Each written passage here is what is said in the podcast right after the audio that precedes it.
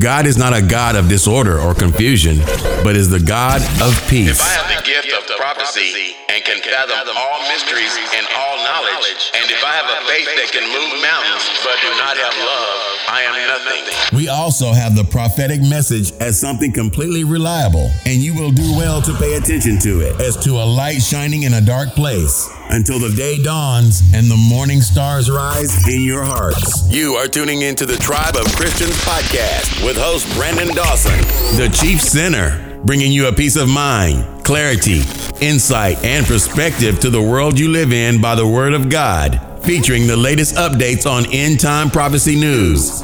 Don't, forget, to subscribe to the Tribe of Christians broadcast, either on Stitcher, Spreaker, iHeartRadio, Podbean, SoundCloud, Facebook, or YouTube at tribeofchristians.com. Without further ado, here is your host and teacher, the Chief Sinner.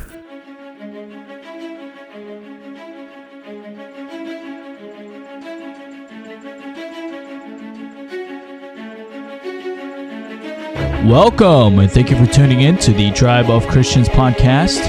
I'm your host, the Chief Sinner. How do you have faith in a dry season? I'm going to show you the answer through Malachi chapter 3 in an incredible revelation how to keep fighting the fight even when the well dries up, and how that faith will replenish not only your well, but also the wells around you.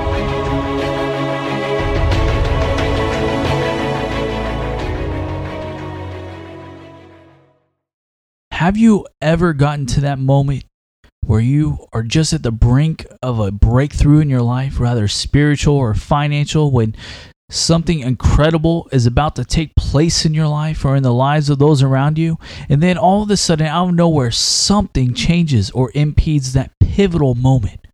You know, that life defining moment where you know you're heading in the right direction of great revival and blessings, but something has happened and you're at a standstill. You're driving down the road on your way, and all of a sudden something breaks down in your car and your car stalls out, and you're stuck on the side of the road trying to figure things out. And sometimes something gets in your head and it tells you, what is the point? Why try?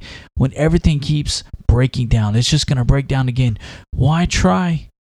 When it keeps failing over and over, you lose hope, you lose faith, and you give up, and everything stops right where you are. My wife and I recently bought a used 1998 Honda CRV to get around here in New York City. And just this past week, our AC compressor locked up on the car, and the car stalled out literally just a block from our house. And I had to get out and push the car to get it home and man, was it embarrassing. Everyone thankfully was stopping to ask if I needed help. And luckily, a couple of guys helped me to push the car home that, that block. It's an older car, and we got the car for a very cheap price. So, some people would say that it isn't even worth the effort of fixing. But what do you do when it's your only option and you don't have any other choices? It's either fix it or have nothing at all. And sometimes that standstill may not come in the form of what I recently experienced through car problems. Sometimes it comes in various forms. Maybe it's a job loss. Maybe it's a falling out in a friendship or a relationship, a family member or marriage. Sometimes it's sickness or illness. Sometimes it's in moments of complete silence. It has put everything kind of on a hold and you don't have it in you anymore to keep going. Now, how do you have faith in a dry season? How do you get up again when all those things keep happening? You keep being knocked down for the thousandth time. Now, I'm not talking about that one bad day that you had. I'm not talking about that one bad moment. But what I'm talking about is the collection of trials, the buildup of tribulations, one right after the next, that have finally convinced you to give up and I'm so glad that you're listening to this right now because you're not the only one. You're not the only one who's yelled in your prayers at God. What in the heck is going on here? I have been there many, many times before. And my goal is to get you to try again. My goal is to get you back in the fight. My goal is for God to breathe that life in you once again and to show you that God is worth fighting for. God is worth the struggle. That God is worth the cost. He is worth the sacrifice. God is worth everything that you have and more. And don't you dare for one second think that God isn't worth it. Don't you dare think that there is no glory, that there is no honor, that there is no purpose in the struggle, in the loss, in the fight, in the defeat, in the victory, whatever the case is. Don't consider for one moment that God is not worth whatever it is that you have gone through or whatever you have to do to pursue Him. Don't buy into Satan's trap. Do not resent God. Do not resent pursuing God. Do not resent the sacrifice and the cost of pursuing God and godliness. In the time of Malachi, in the book of Malachi, the Israelites had returned back to their homeland from after the Babylonian exile and captivity. They witnessed with their own eyes their first temple utterly destroyed and burned down to the ground by the Babylonians as a judgment sentence.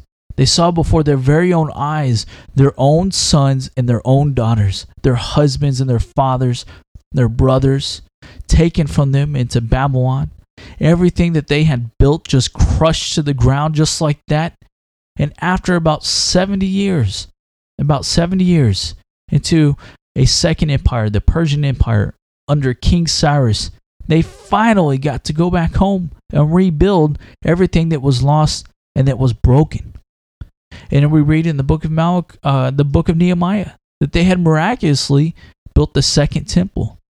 They just obtained a moment of peace and freedom, and this was the moment they began to rebuild their nation and their cities.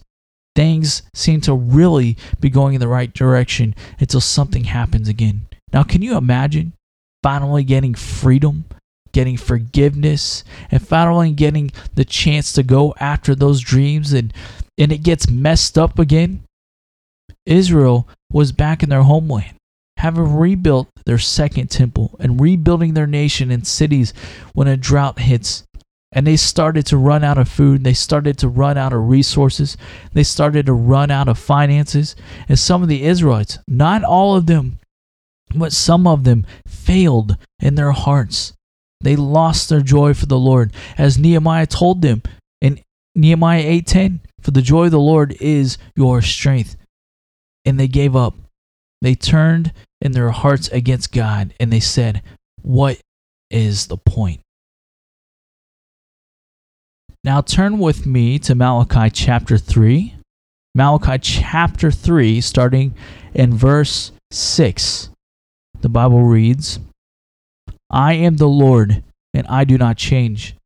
That is why you, descendants of Jacob, are not already destroyed. Ever since the days of your ancestors, you have scorned my decrees and failed to obey them. Now, return to me, and I will return to you, says the Lord of heaven's armies. But you ask, How can we return when we have never gone away? Now, Israel was oblivious to what God is talking about here. They absolutely had no clue what went wrong. God has charged Israel with disobedience and has found them guilty of disobedience once yet again. And God tells them to return to Him and He will turn back to them.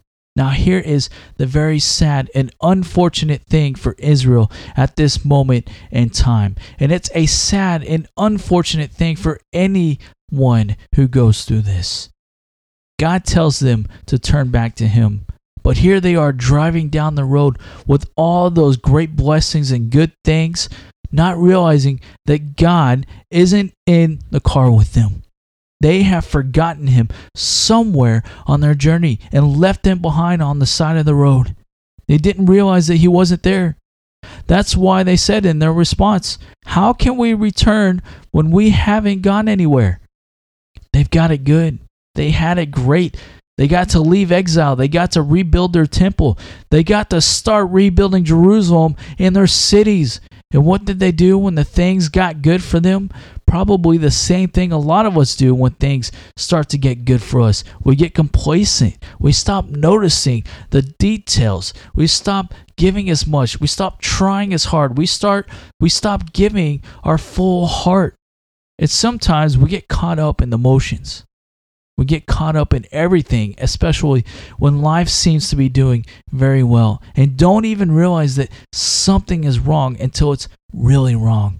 We don't even realize something is wrong until the rivers start to dry up, until things start falling apart. It's like goodness of the things and the prosperity replace the goodness of God's presence. They got so accustomed to the materials, to the victories, to the prosperities that they didn't even notice when God's presence left them. We do it all the time. We get used to the blessings and the good things and forget about God's presence. It's like we get in the car and the rush on our way into somewhere, but yet we left God at the house outwardly, we can appear to be doing all the right things, and it can appear in our own eyes that we're worshiping God, but yet we have failed Him in our hearts somewhere. The smallest thing in our heart that isn't from God can drive us away from the very presence of God and lead us into a dry season. So, where did Israel go wrong at? Where was their disobedience at? Now, God is faithful. He's faithful in everything, every small and little detail, not like us where we forget things. No, nothing gets past God. He doesn't forget or leave things behind, unlike us. He doesn't forget the details. He is faithful in all of his ways for a hundred percent, if not a million percent and more. And sometimes we don't realize that we aren't truthfully being obedient even if it's by that one or two small things. But that one or two percent is all that it takes to cause your car to stall out, to cause it not to ring, to leave God behind on the road. Now, verse 8, it says, Should people cheat God? Yet you cheated me. But you ask, What do you mean? When did we ever cheat you? You have cheated me on the tithes and offerings due to me. You are under a curse, for your whole nation has been cheating me, bringing all the tithes into the storehouse, so that there will be enough food in my temple. Somewhere after things got really good for Israel, they started to look at their neighbors and ended up turning in their hearts and said, What's the point? Look what they said in verse 13. But you have said terrible things about me, says the Lord. But you say, What have we done against you? What have we said against you? You have said, What's the use of serving God? What have we gained by obeying his commands or by trying to show the Lord of heaven's armies that we're sorry for our sins? From now on, we will call the arrogant blessed. Those who do evil get rich, and those who dare God to punish them suffer no harm. Oh man, how we are guilty of this. A lot of us, our entire nation. Look at our nation right now. Look at what we're saying and what we're doing. America first, right? Make America great again. But we're not doing it in the right way. Have we not looked at all the benefits of what everyone else is doing, criminal things, and how they're getting away with stuff? Have we not looked at all the illegal immigrants and how they're getting away with tax dollars? Have we not looked at all the other nations getting away at all the things at the expense of our nation? We do this all the time, even in our own personal lives. But rather than continuing to do good, some of us in our hearts have stopped doing good. We have stopped serving God and have gone on a revolt against God and against our trespassers. The nation of Israel relied on the tithes and offerings to feed the priests, to administer worship offerings and services, to feed the poor, and to take care of the needs of others. Their grain offerings or their harvest offerings or the lamb offerings were the very offerings that were made to atone for Israel's sin. So, how can Israel atone for their sins if they're not giving the very offerings that the priests use to sacrifice for their redemption. So, in reality, Israel was withholding the very tools of grace that covered them. That's like us. We don't truly realize the effects that our worship has on ourselves or in the lives of those around us. Sometimes we don't always see it. How our tithes or offerings, our prayers or worship has helped us or our neighbors because we're so focused on the evil everywhere else. The blood of Jesus is our very instrument of grace in the life. And yet, if we fail to worship Christ truthfully and wholeheartedly, we are failing to cover our sins under His grace. That is the very instrument that enables us. The thing here is that Israel gives their offerings and tithes once per year in September. So that means that a few years must have gone on like this until shortages started happening. So God put them under a curse and they started experiencing drought, which led to some of Israel carrying all the burden and the weight, while all these other people did whatever they felt like doing. And people started starving. Now, have you noticed that? You start carrying all the weight of the responsibilities either at home or at your job and then you get discouraged because no one else is really working and you're carrying all the all the responsibilities. So your heart you start losing joy in serving god. You say what's the point? Don't stop running the race. Don't stop fighting the fight. Keep on keeping on. Because sometimes when a drought hits it's not because of you but since you live under the same sky, you're stuck in it too. And sometimes the sins of others bring you into this situation because of association. But do not stop doing good. Do not stop serving the Lord and become like that guy or girl next to you who doesn't care. Instead, let your faith be the example for that guy or girl next to you. Now, this message isn't about tithing or offerings. It's not about finances. It's not about any of that. It's about faith. It's about putting action to your beliefs. When the tough gets going, you get going with it too. It's about the substance of what your faith is really made out of. When it comes right down to things, it's about our heart. And if our hearts love God enough to be obedient, even in sacrifice, to be obedient even in pain, to be obedient regardless of the situation, whether we're well or not. So, how do you have faith to give in a season of drought and when you're surrounded by everyone else who doesn't want to do the right thing? How do you have the faith to bless in a season of lack? Fortunately, God has not left us blind. He always provides us with a way to return to Him. What was God's revelation to Israel how to repent? In verse 10, God says, Bring all the tithes into the storehouse, so there will be enough food in my temple. If you do, says the Lord of heaven's armies, I will open up the window of heaven for you. I will pour out a blessing so great you won't have enough room to take it in. Try it.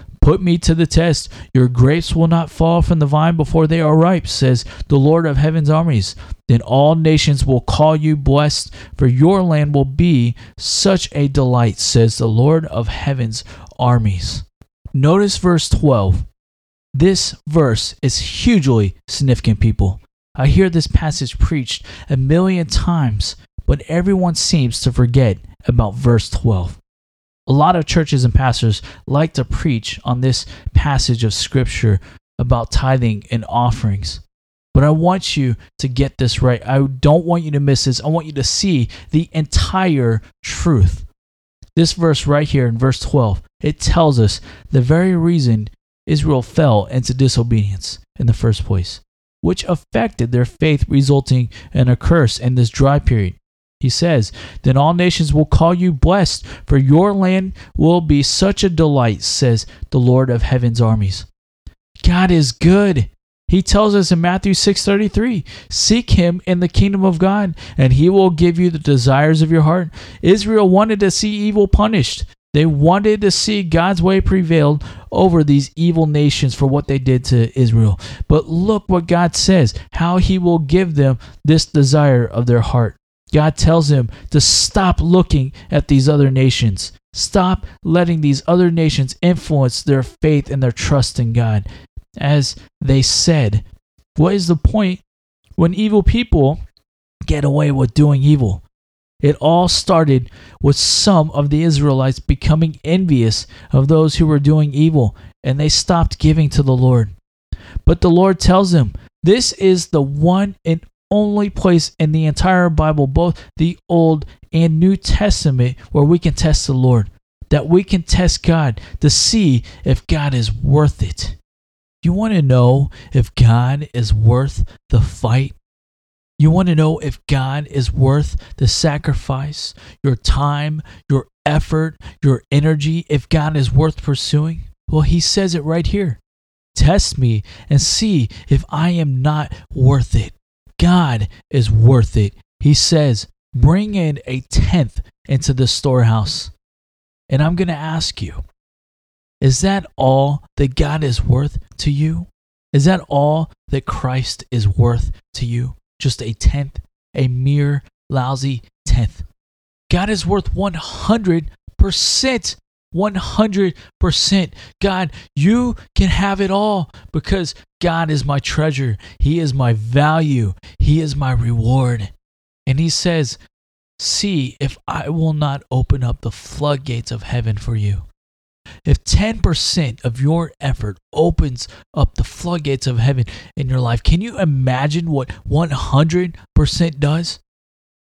The word floodgates or window of heaven is a very interesting word in the Hebrew passage right here, which is the same word that is used to describe the flood in Genesis, which destroyed and flooded the whole world. Now, can you imagine a flood of God's blessings upon your life, the size of the flood which destroyed the entire earth? You wouldn't know what to do with it. And interestingly, there was also a drought in the times of Noah, but nobody believed that it was going to rain. Do not say it is pointless, for Jesus gave everything for you on the cross. He gave it all more than anyone or anything in this world could ever give that can compare to it. He gave everything, and not for riches, not for power, but He gave it for you. He gave everything for you. How can we sit here and say that He isn't worth it? How can we turn in our hearts, in our minds, and tell Jesus that He's not worthy of just 10%? Oh, how we owe our entire very lives to Jesus, for nothing compares to the riches of Jesus. So, how do you have faith in a dry season? Give Jesus the honor, give him the glory, give him the worship, give him your love, give him your life. Whatever area in your life that you have been holding on, that you've been holding back, stop holding it back and let it go. Here you go, God. You can have it all. You can have everything.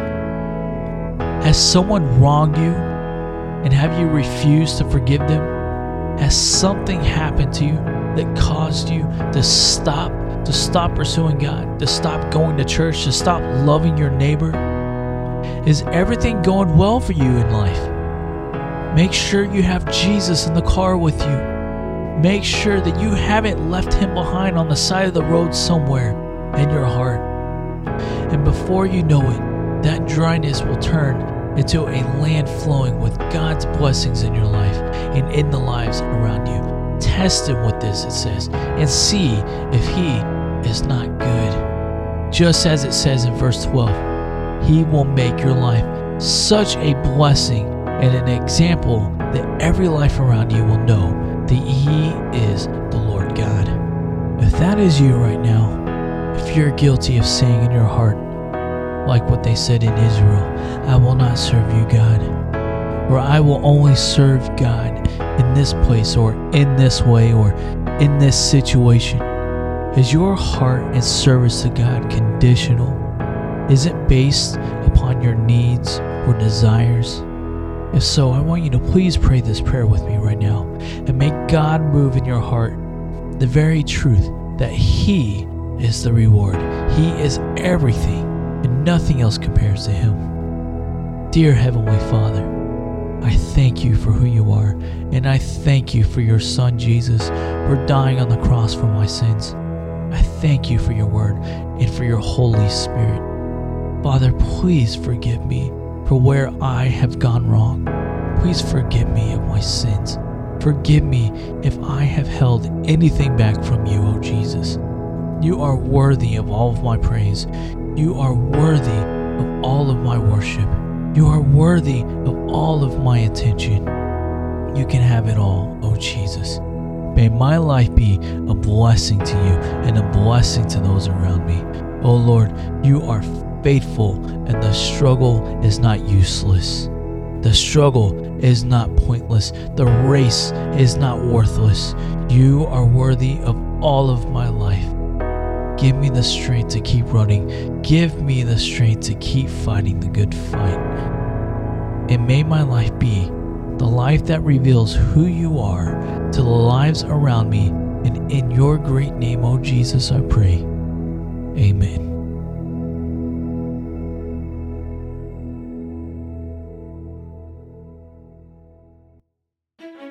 You can find more great teachings just like this one on our website at tribeofchristians.com.